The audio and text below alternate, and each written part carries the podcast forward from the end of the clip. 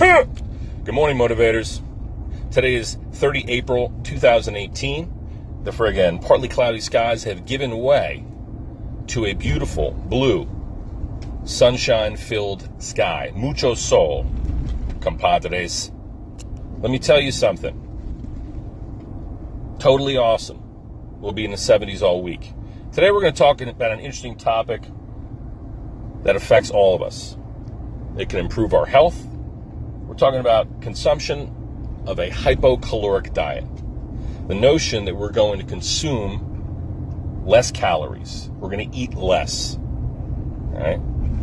And establish a new set point for the energy that our body requires in order to function. Because the simple matter is, we eat entirely too much in this country. Every friggin' corner is filled with food stores. Groceries and Wawas and 7-Elevens and friggin' Chick-fil-A's and McDonald's, and we have an overabundance of food coming at us from every angle. Food marketing, different brands, different types of food, and at the same time it is wonderful to have this degree of choice and this sheer abundance of tasty morsels to put in our body. It is also killing us. All right, there are many chronic diseases that are related to overeating and eating the wrong things. It's no secret that there are all kinds of preservatives and additives, most notably salt, sugar, fat, which we have become addicted to. All right? And as our waistlines increase and the average body weight has climbed to ridiculous levels, to a state of obesity and morbid obesity, meaning obesity, that level of overweight and obesity that can cause disease, we're doing little about it. All right? So what do? We buy infomercial gadgets, we buy products. We do everything but restrict our dietary intake of calories and exercise, right?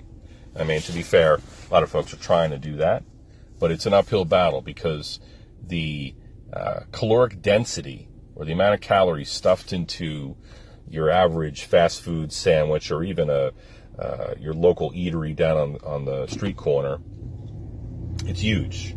There's a lot of fat, a lot of sugar, a lot of salt that are jammed into these meals that we consume in order to make them taste better, in order to make us feel better, and essentially so that we buy more. All right? So it's obviously time for us to strike a happy balance, a healthy balance, if you will, and make some more sensible choices, realize that this is hurting us every day, and we need to do something. So I'll tell you a little story, a personal story in my life that will drive this point home.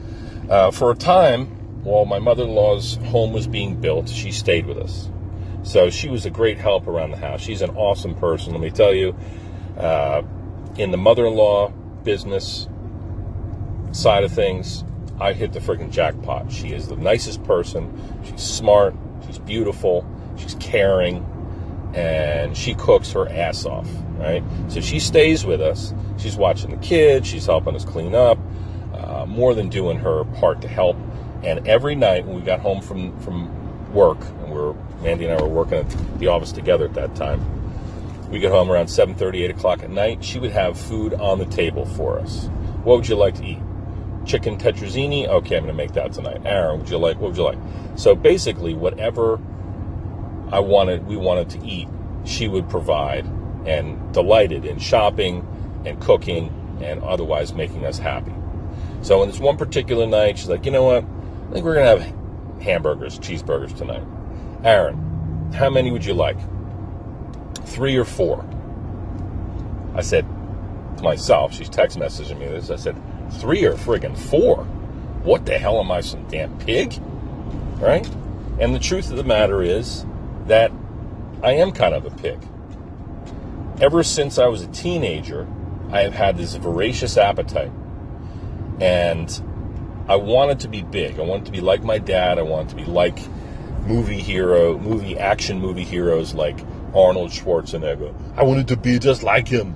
I wanted to work my muscles and be very large and in charge. You know what I'm saying? These Green Berets, what a fraud bag. Now what are they doing here? Him, the friggin' Austrian Oak, Stallone, Chuck Norris, all these guys.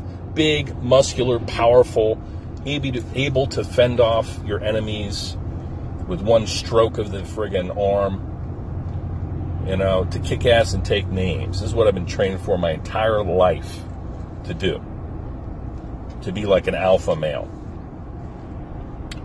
So to this day, listen, I'll kick your fucking ass, man. Don't mess around, all right?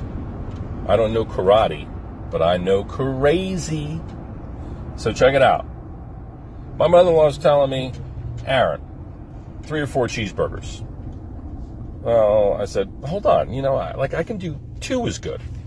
1, maybe 2, you know? And I'm a typical dad. My kids have leftovers. I'll be damned if I let it go to waste. Oh, that's nice, you nasty thing. Lady in front of me in her Mazda RX-6 just sprinkled something outside the window.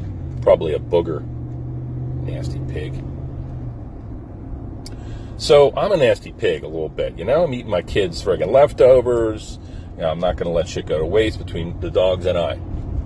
3 or 4 cheeseburgers, hell no. I'd like 1 to 2 cheeseburgers. At that point in time, I had an epiphany. I said, there's no way that I can keep this up. Yeah, I'm a big guy. Yeah, I require a lot. I adapted to the point where I felt that I needed, and my body was calling for large meals in order to fuel my lifestyle, which I exercise a lot. I teach fitness. So I need fuel. My body calls for it. And my appetite responds. So the normal for me over the past 3 decades has been huge meals, lifting weights, running down friggin' trails, you know, dating back to my Marine Corps days, when we used to get out of the field and was still with cami paint behind our ears and in our eye sockets and ticks all over our body.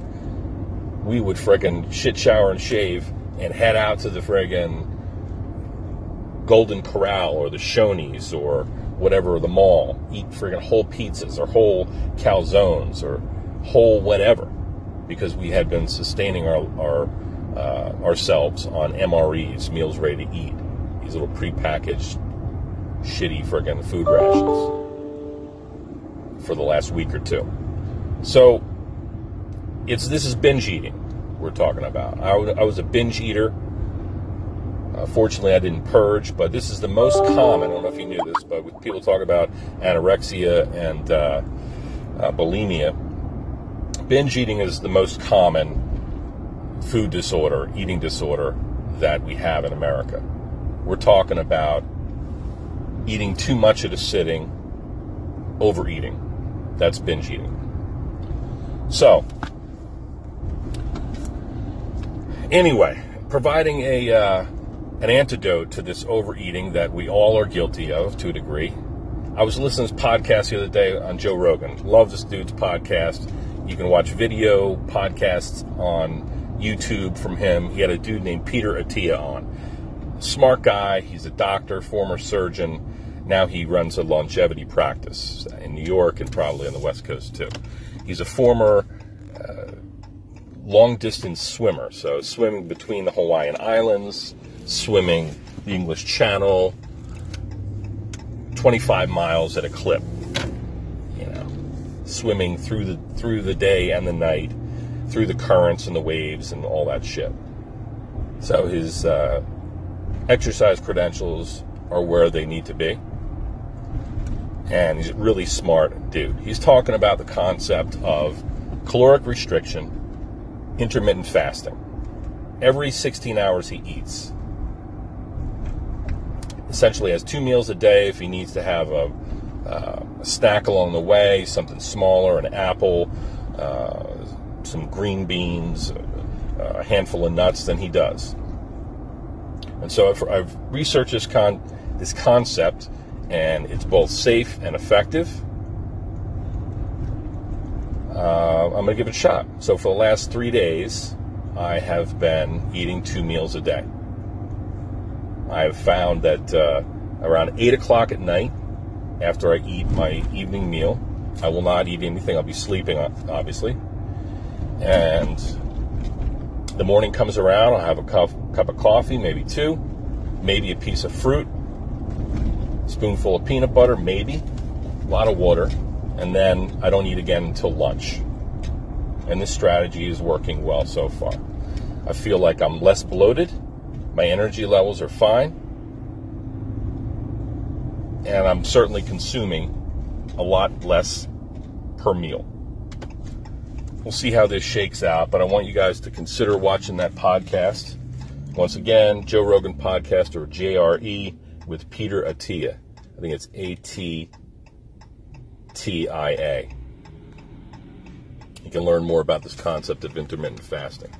But even if you didn't want to fast, reduction of portion size and just the sheer quantity that you're going to eat per meal is of tremendous benefit. And tweaking the quality of the food goes to that saying, but I'm going to say it. Listen, protein sources need to be lean. I'm talking about fish, poultry, lean meats, nuts, beans, stuff like that. Those are good protein sources. Carbohydrates need to be complex. In other words, vegetables and fruit. No breads, grains, but you can have some whole grains and less of them. Fats going to be coming from the vegetables and fruit that you eat. Also, preferably from vegetable sources like olive oil, canola oil, nut oils.